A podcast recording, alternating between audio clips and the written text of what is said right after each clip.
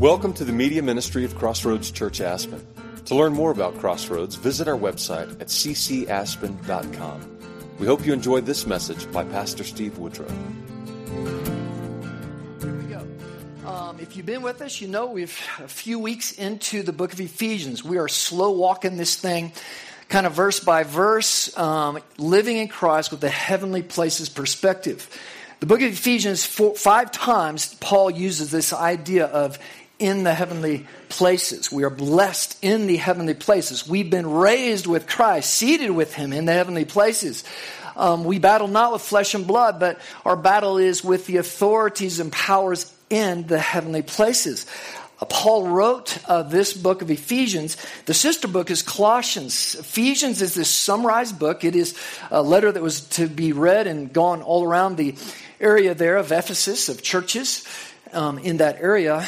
And the book itself is kind of this compact version of Paul's theology, his large, big picture of the kingdom of God.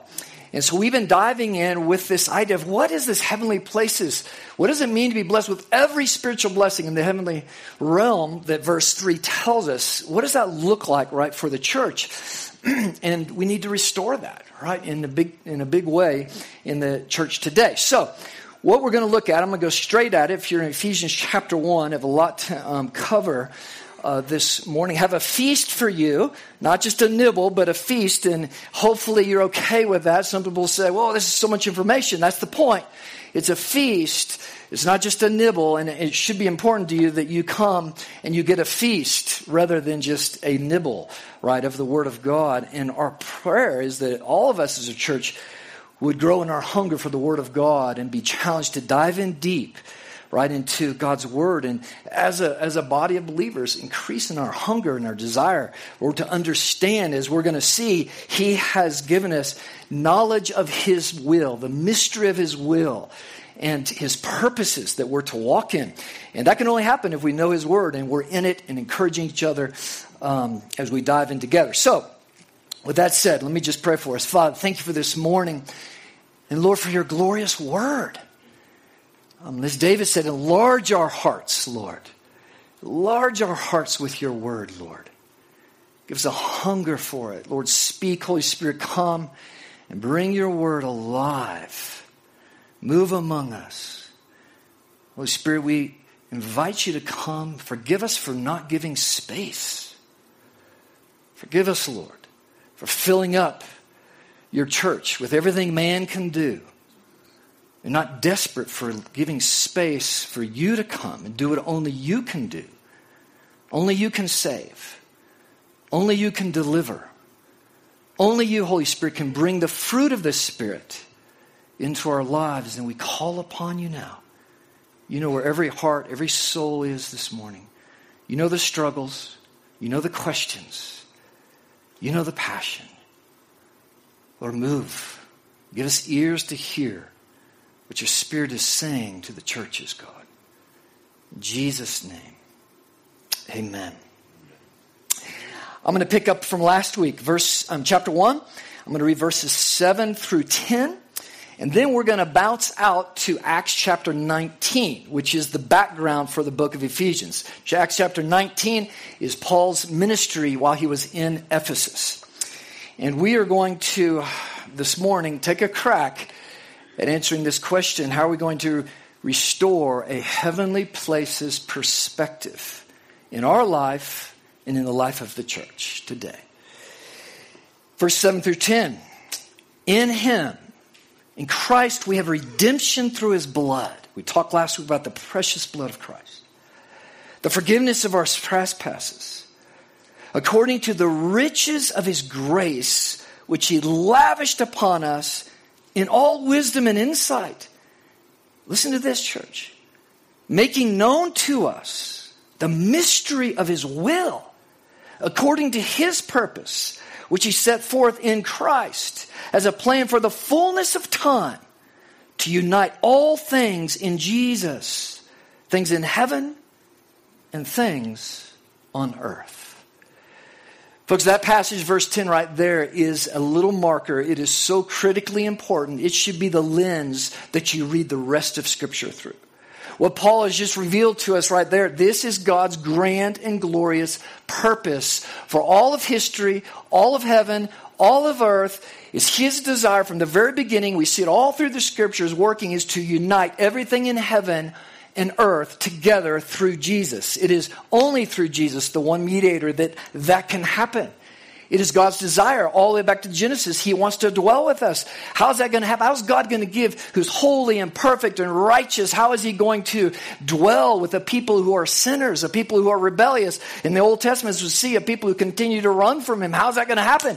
It's through Jesus. It's through the pouring out of the gospel. It's through this grand purpose that God is working out right throughout history to unite all things in heaven and earth together. So let me rock you a little bit. I'm willing to bet most of our church background, how we grew up, how you talk about heaven and all these kind of things is, and you, even the language you see in movies and even Christian songs and even in the church among how we talk one another is about going to heaven, about getting to heaven, about saved to heaven. I want you to rethink how you're thinking. Do you realize God's grand and glorious plan is not for you and me to be in heaven? It is for us to be with the Lord when he reunites all things together again. And the New Jerusalem is coming back here. Your eternal place is right here. This is a training ground. This is a training time. This is equipping time for that time of reigning and ruling with him. How we reign and rule as a church and expanding the kingdom of God right now determines a lot later of our role later on in his kingdom. But that should radically change how we look. Because, I mean, how many people just say, well, I'm not. And here, honestly, I'm just a little bit off here, but this is so important. Is when we talk to people, most of the time people think, well, man, heaven, what's exciting about that? Man, I'm sitting up kumbaya in clouds. You hear that all the time. That is our fault, folks, because believers have not lived under the reality of God's grand and glorious purpose, which is not some kumbaya time on a bunch of clouds. It's a renewed earth like this. It's like, and we, that God's coming here, and he's preparing the way. How's it going to happen? How's God in his glorious perfection going to be with an imperfect people? And right now, it's the working out of the gospel among all the nations. I'm going to come back to that and some contemporary things going on right now in just a minute. And so I just throw this out to you. How many believers? The big problem right now, it's amazing the number of spiritually depressed believers who are confused about their purpose, confused about where they're going. And I'm going to just give one major reason. It's because we are disconnected from God's grand and glorious purpose, which is to be caught up in what he's doing with the kingdom of God. When Jesus taught, his 40 years before he went up, he taught about the gospel of the kingdom. When Paul preached, he taught about the gospel of the kingdom, not this little selfish gospel that we as Americans have preached. It's about my happiness, about me getting joy, about me getting my forgiveness of sins. That is small. It'll keep people removed from the grand plan that he's calling us into, which is uniting everything in heaven and earth together. It will change the way you think, the way you read Scripture. As you and I bring our lives and our thoughts, it's not to keep thinking about me, what I need, my happiness. It's about coming in. When we get full of abundance is when I'm starting to step in and bring my life in submission to his. And folks, let me tell you, when you do that, doors start opening, the Scripture starts opening, the dots start connecting. God brings people into your life and relationship. Life begins coming alive. We have way too many believers who claim his name, walking out there just kind of depressed, not excited, clueless about their purpose, and who are caught up in the world's purpose rather than this buzz of excitement. Oh, I can't wait to see what God's doing. He's revealed the mystery of his grand and glorious plan. And I, Lord, use my vocation, use my gifts, use my thought to what? How can I be a part of this? That is to be for all nations. And we'll come back to that in a minute. Not just for your city. Not just for your little family. God saved you into a grand and glorious right plan. And we're to pray that way. Our prayers should go far beyond just our life, our family, our dog, and our church. It should be grand and glorious, right? Yes, I did throw that in because, yes. Anyway, I won't go there. I think you got the point. I love dogs, by the way. All right, here we go. Folks, I have four things, and I'm gonna try my best to give you these things. I plead with you. These are some big things. Every one of these points is going to challenge you. I promise you right now. It's going to challenge you deeply about what you know about church, what you know about how you see things, and about how you're pursuing your faith, okay? So I ask you to take the Word of God. Go, you take what I'm saying. You go search the Scriptures, and then you make a decision about what is God saying here, and let's have a discussion if it's different, and let's go for this, because we need a radical perception change in the church today, because God's on the move, and I'm going to talk a little bit about Israel in just a second. And if we are not in tune with that, we're going to miss. And I have a new thing. I have kind of a spiritual FOMO. Like I just want to be a part of everything. I don't want to miss out. And folks, that's what we should be. We should want to miss out. Lord, show me. I want to be part of what you're doing. It's kind of like being on the bench during the game. Lord, coach, put me in. Right? I want to be a part of this. Right? Okay. Here we go. Turn with me over back to Acts chapter 19, and for the sake of time, gang, I'm not going to read because it's a long chapter. But let me just give a little background, and I'm going to take it through 4 points. What I'm pulling from Acts chapter 19. Acts chapter 19 is really the height of Paul's ministry. It's the most spiritually powerful, empowered time. It's the most effective from what we can see happen is the results and the fruit. It was kind of a pinnacle of his powerful ministry, at least that's written in Scripture that we know about. This is in Ephesus. What happens here in chapter 19 is has informed, right, Paul's writing the book of Ephesians, and hence again you're going to see why he emphasizes this idea of the heavenly places, the heavenly realm, right? Such a mind up there, not in the things on earth, right? Is to be equipped as a church who has been called to be saints, set apart from the world, right? To be workers, partners with God in carrying out His grand purpose. All right, here we go. First point is this. We've got to get honest with our experience with the Holy Spirit. We've got to get honest, folks.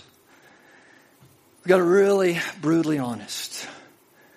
We have to recover the language that we're going to read about here, or that I'm going to ask you to read about in Acts chapter 19. Paul, he had gone to Ephesus earlier. You can read in the end of 18 if you want to get in there. And he left again. In that time, Apollos came. The church was fairly new, except the Jewish believers and others had been there for a while. And Priscilla and Aquila were involved in this. And Paul comes back. It says through the highlands, he was on foot and he enters Ephesus. And on his way, it says in the beginning of 19 that he came upon some disciples, actually 12 of them, who were followers. And he engages them, as you'll see, and I'm not going to get into all the nuances of what is happening here, but his question to them is this. He says, did you receive the Holy Spirit when you believed? And I can promise you, most of us have been trained that, well, they weren't really believers. And you know, that's just a question is for that time. It's not one we should ask anymore, and on and on. I'm going to leave all that. It says, and he asked them, what were you baptized? They said, we knew John's baptism. We didn't even heard about the Holy Spirit, they said. And it goes on down here, and he baptizes them in the name of Jesus. And then he prays, puts his hands on them, prays for them. And the Spirit of God hits them, and they start prophesying and speaking in tongues. So, what do we make of all that? Well, again, I'm not going to get into the nuances of what is really happening there, except to pull from this is what is our role with that today? What was Paul's heart? His primary thing was, do they understand the gospel? And do they know that the Holy Spirit is upon them and in them? Do they know it? Nowhere in the book of Acts, nowhere in the Scripture, Paul never, ever preached or alluded to any kind of, and we'll get to Ephesians chapter 1 in a minute, where it talks about being sealed with the Holy Spirit. He never alluded to some secret that it's okay to be a Christian because nobody can become a Christian without the Spirit of God, right? So if somebody's saved, of course the Spirit's at work. But Paul never left it where someone could be a believer, but always be questioning, I just don't know. I know Scripture says the Spirit sealed me as I believed, but the reality of the third person of God dwelling inside your soul. That is to be something that God's people are to be confident about, bold about. It is to be experienced and known. It is through that that the fruit of the Spirit comes alive in someone's life. And so I ask you, church, saints of the Most High God, have you received the Holy Spirit? And I don't want to get caught up in all the theological about the baptism of the Spirit versus the filling of the Spirit versus the sealing. We have everything. When you believe, you get everything. Well, then show it to us. It should be clear we are in desperate need today. And what we see of Paul, of ongoing, we need more, God. More, Lord. Why is it we're so sensitive about this question? If we're going to have a heavenly places reality and perspective like Paul calls his church to, you have been raised with him, seated at the right hand of God. You're to set your eyes upon him, not of things on the earth.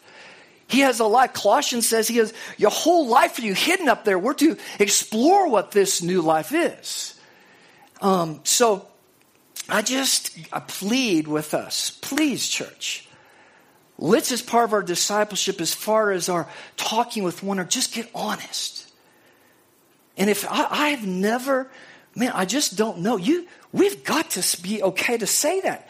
Hey, listen, I don't know. What's the evidence of the Spirit of God working in your life? Sanctifying you, empowering you, right? Transform you into his likeness, and then empowering you to do ministry with him. This is the whole course of the Christian life.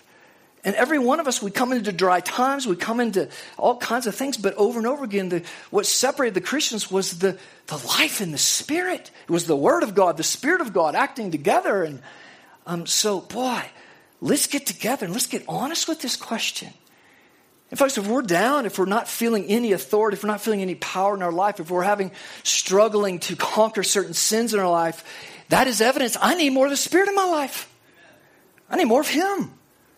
It's the only way that I'm going to transform is myself, right, should be small. The Spirit of God should be taking over in my heart, and there should be absolute evidence in my life. What about the fruit of the Spirit? These are not some hidden things. Love, joy, peace, patience, kindness, goodness, faith, self-control.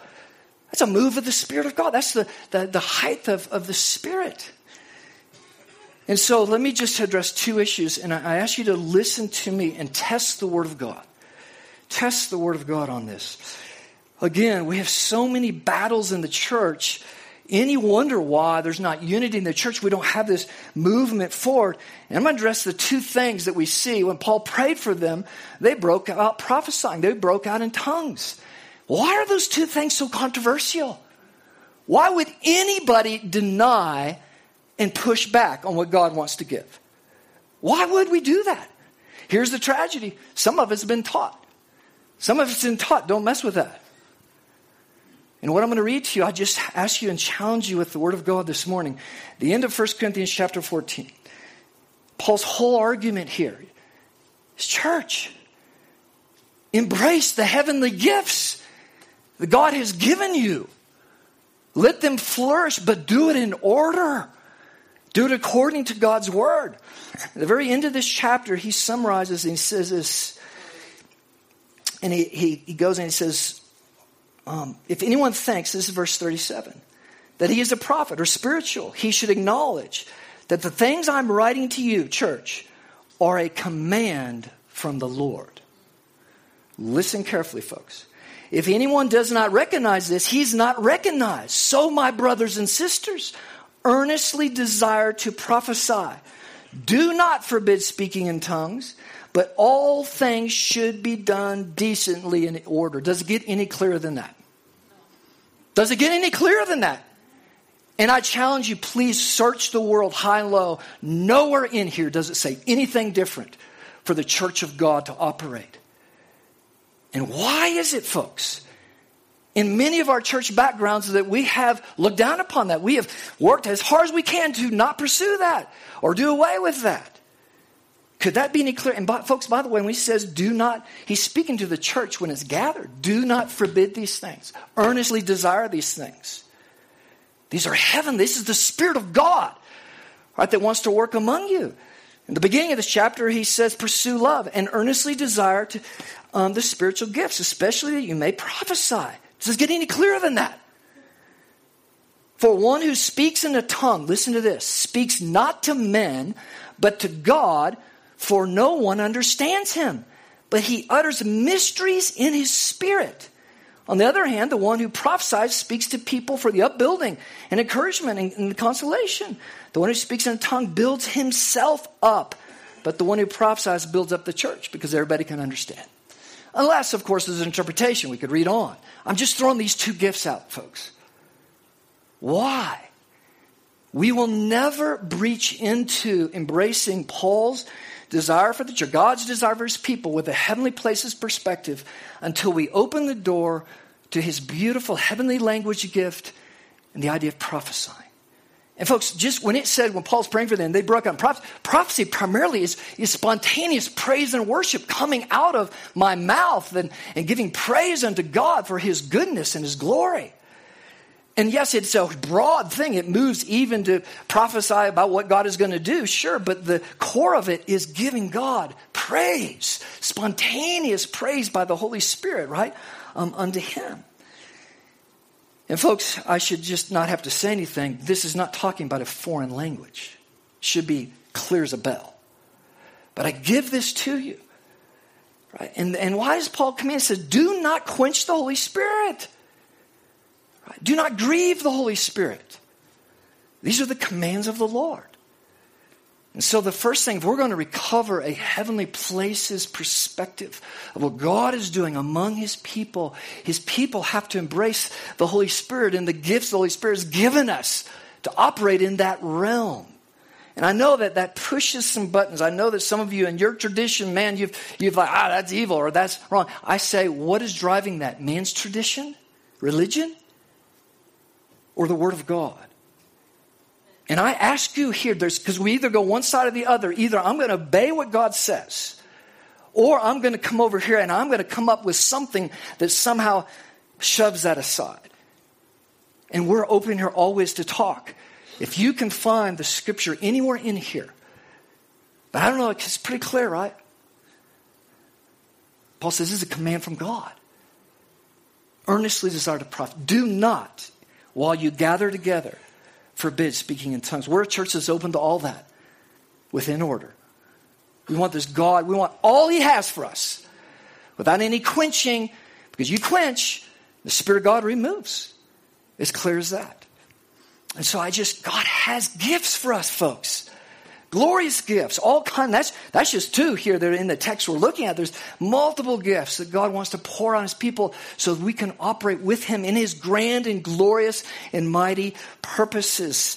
A groaning, it says, creation is groaning for God's grand purpose to come about. God's people are called to groan with him in prayer and intercession, right, to enter into that. So I'll leave it with that. So just on this one, folks, man, can't we do this in our conversation with one another? Let's wrestle with this. Wrestle with the text and the truth of it. And let's encourage, right, one another and push one another on into these things. So the reason we struggle with that is because that we have bought a spirit of religion upon us, or we've been part of a tradition that moves away. And he's even taught against, right, those kind of things. Minimize the heavenly places perspective, right, and has brought a gospel that is really just kind of very narrow, not tied into this larger spiritual picture at all. And man, you can go to church for years and never even hear about the stuff we're talking about that's clearly out of the Word of God. Or we just kind of go around it, right? And so the next part that happens is after this happens in Acts chapter 19 is that Paul, he takes his disciples, he goes in the synagogue there in Ephesus. And for 3 months, he challenges them. And it says down here in verse 8, right? He reads and persuades them about the kingdom of God, God's grand purpose in the world, and how the gospel fits into this grand purpose that God is doing. And if you read on, it just says eventually that they welled up a resistance to that and they started speaking evil. And tension started rising to the point where Paul had to remove himself from the synagogue, which was the standard thing that happened actually wherever he went. And he took the disciples with him and he went to the hall of Tyrannus And it says for 2 years, every single day they met. And he equipped the body, and it says all of Asia was met with the word of God. And amazing, right? What happened here. So this is in Ephesus. This is giving the background, right, for what is happening, right, in this larger heavenly places perspective that we're having. And so, folks, I just give you this. Expose the spirit of religion and embrace the gospel of the kingdom. And I just ask all of us, I think the number one thing I encounter with people today is church hurt, bad church experience that lingers, and it keeps people from stepping back into church, and also spirit of religion, right? One where we've gone up at a certain denomination or a certain way that has gotten a hold of us more than the Word of God itself. And I just say to you today, whatever your traditions, whatever you grew up in, is it must be brought and submitted to the Word of God. There must be a sense of following the Word of God, right, and not letting man's traditions, man's denominational uniqueness, those things be a priority in our life, unless they're directly tied to something in the Word of God. Does that make sense, folks? There's huge disunity in the church of God today because people are arguing over traditional things, man's things that he did in church or he comes up with, and that just quenches the Spirit of God. It keeps the church from being united, and it keeps a person, it can put them under this spirit of religion where they're more committed to their denomination, their way of doing things, than they are being submitted and knowing and pursuing the Word of God and the Spirit of God. And many people, folks, need to be delivered from a spirit of religion. Delivered from this way of thinking into now this vast kingdom of God. Understanding of what God is doing and be freed up, right, from all that stuff. And so I just leave that with you. And I want to kind of take a little tangent off that too, about the kingdom of God and having this larger, right, perspective of what is going on in the world today. And folks, I just encourage you, prophecy is just coming alive. And when you get into the Word of God and you study the Old Testament, nothing in the New Testament is not backed up by the Old Testament.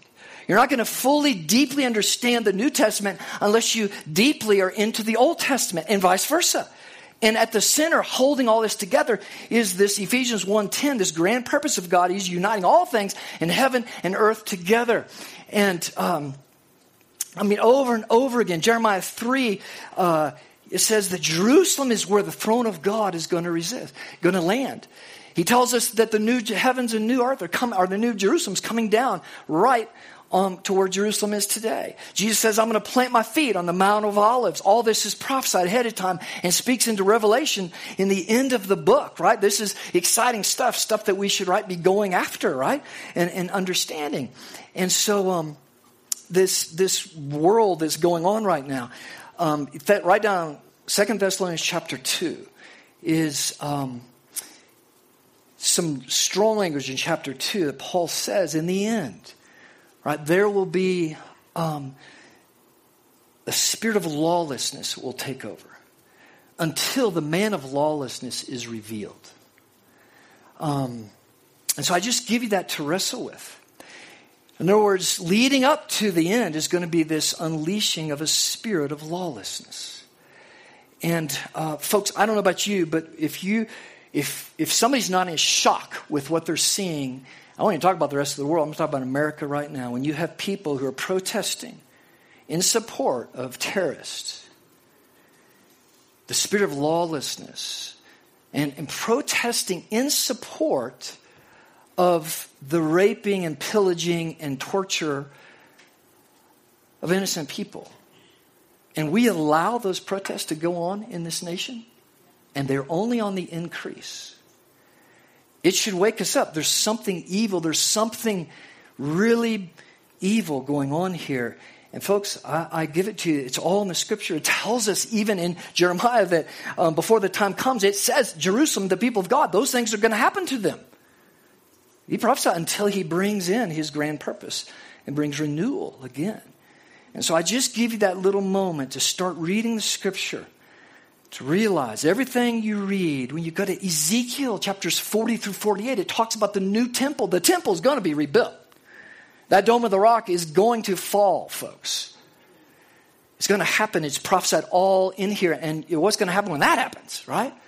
You look at the world map. You have this one little tiny country. Everything, you look at the map around it, is Arab countries. But all the fight is here.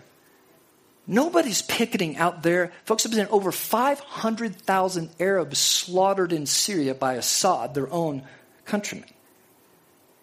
Over 500,000 the Assad regime has slaughtered their own people in the civil war in Syria. You hear about that? Anybody talking about, oh, those poor people? They've been brutalized. And what nation wants who is accepting this should all lead you to, why is this happening? None of those nations will take the Palestinians. Egypt doesn't want them. Jordan doesn't want them. Why don't they want them? They've already said because they won't fit into our society. Because they've been corrupted. With all the ideology of Hamas. That should tell us something. It should tell us, right, there's something going on here with Jerusalem, God's plan. And read the scripture. Come to it. Lord, show me, reveal this grand and glorious mystery, right, that you're about. All right, let's move on. Restore the gospel ministry of deliverance to set people free. We're throwing all kinds of big stuff out this morning, all right? Next, what happens is, folks, this is the height of Paul's ministry, the power of the Spirit on him. I mean, people were touching handkerchiefs and parts of his apron to him when he was ministering, and they would take them out and lay them on sick people and lay them on demonized people, and they were set free. Just read about it. It's amazing. The power of what was happening supernaturally in this place. The heavenly realm was stirred over Ephesus, right? People were broken and started repenting, started bringing their idols, started bringing all their stuff and repenting before God, their magic books, all their worldly cultish stuff, and laying it before God and getting right with God. The power of God was on the move, shaking the place up, right? The whole place, shaking it up in a big, big way. And what happens is in the midst of this were these seven sons of Sceva who come, and they were part of the Jewish priesthood that they performed exorcists. They tried to set people free who were oppressed.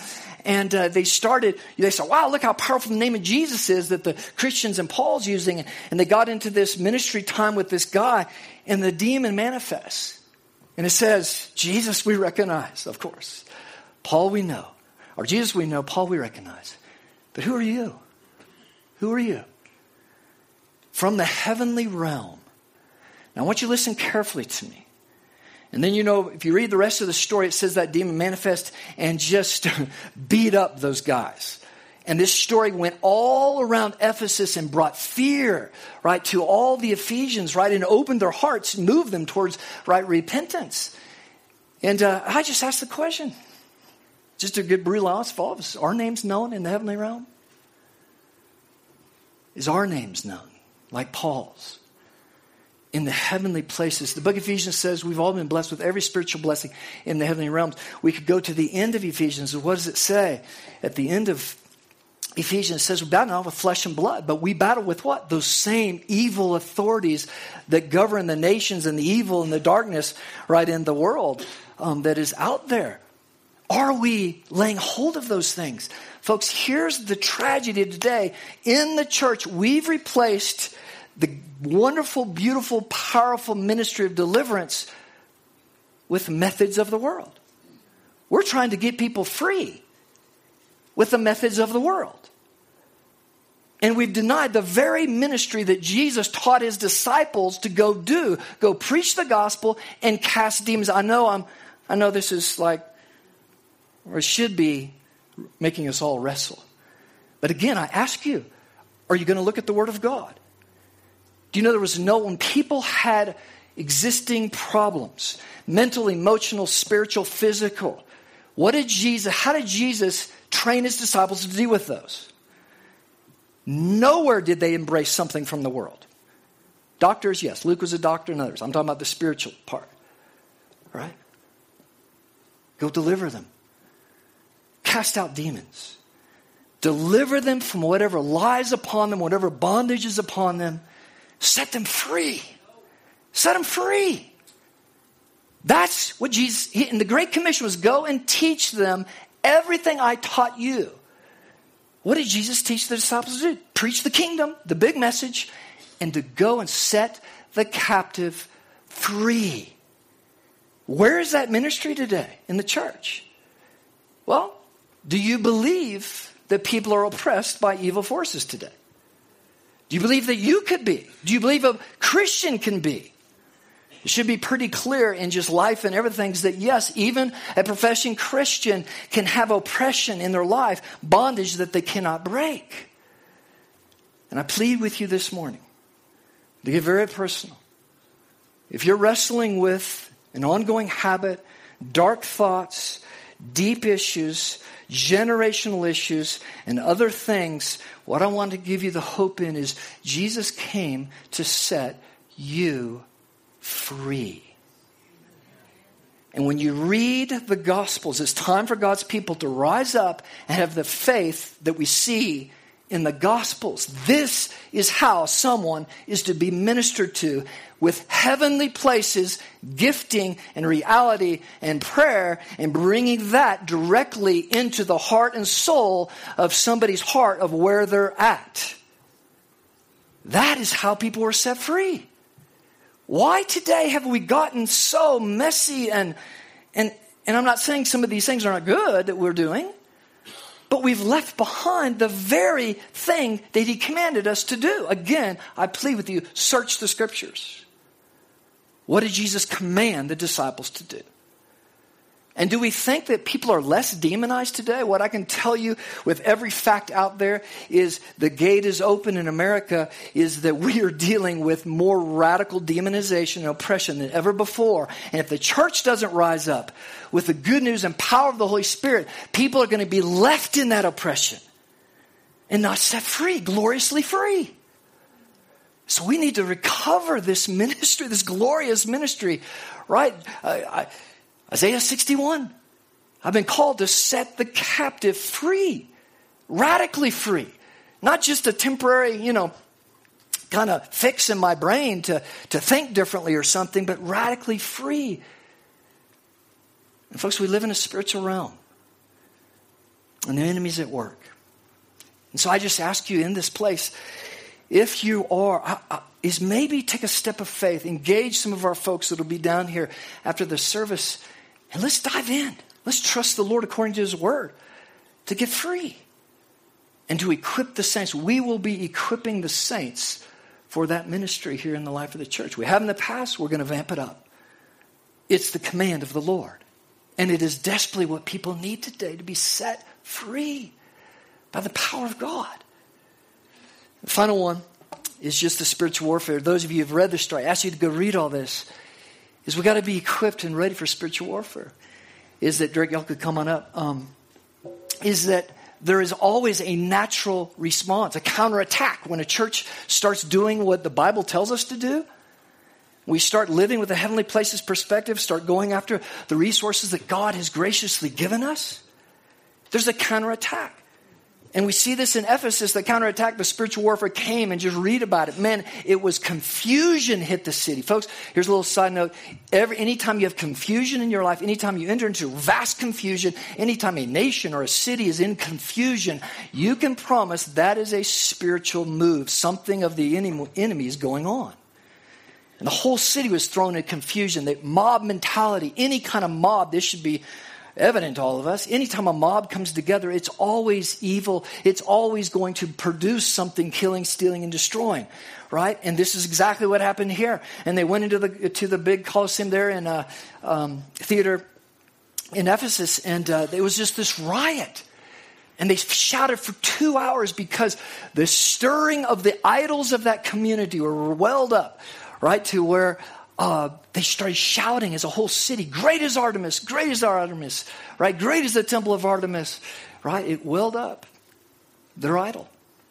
And it welled up where they were in their heart. And folks, when the gospel ministry goes out, is there's either one side or the other, either respond when an idol in our life or in our community or in our nation, whatever, is exposed. We go one of two ways. Either I come under conviction about that idol that's in the way of my worship to God, or I start defending that idol. I start getting angry about, you telling me about this thing. And the Spirit, either I go one way or the other, folks.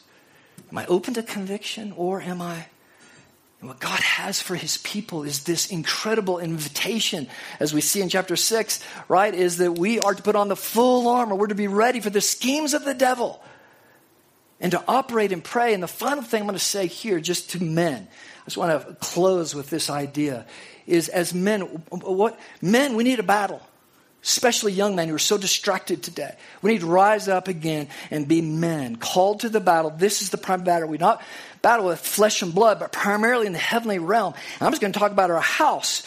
Is, gentlemen, are we keeping, are we guarding the gate of our house?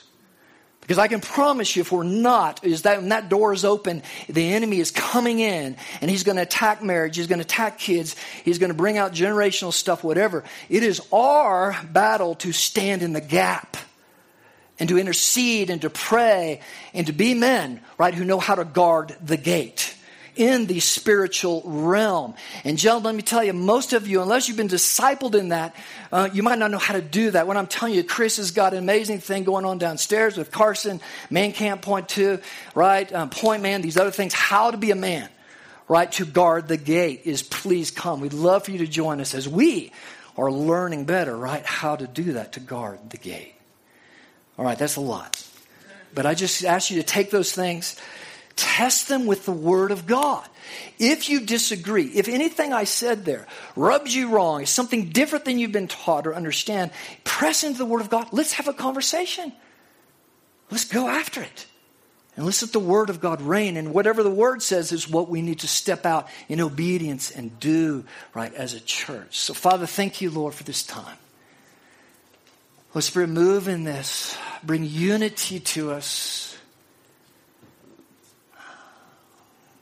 Lord, may there be an excitement to embrace the things you have for us. And Lord, I pray that you would put a great deep, deep anguish in our souls, Lord, for friends and fellow brothers and sisters, Lord, who are oppressed for lack of term. They're not living under your joy. Break in, Holy Spirit. Show us how to operate in your authority, Lord, to bring your love and your deliverance to set the captives free, Lord. To be a faithful church, faithful to the gospel, faithful to your purposes. Lord, for your glory and your name. Thank you, God.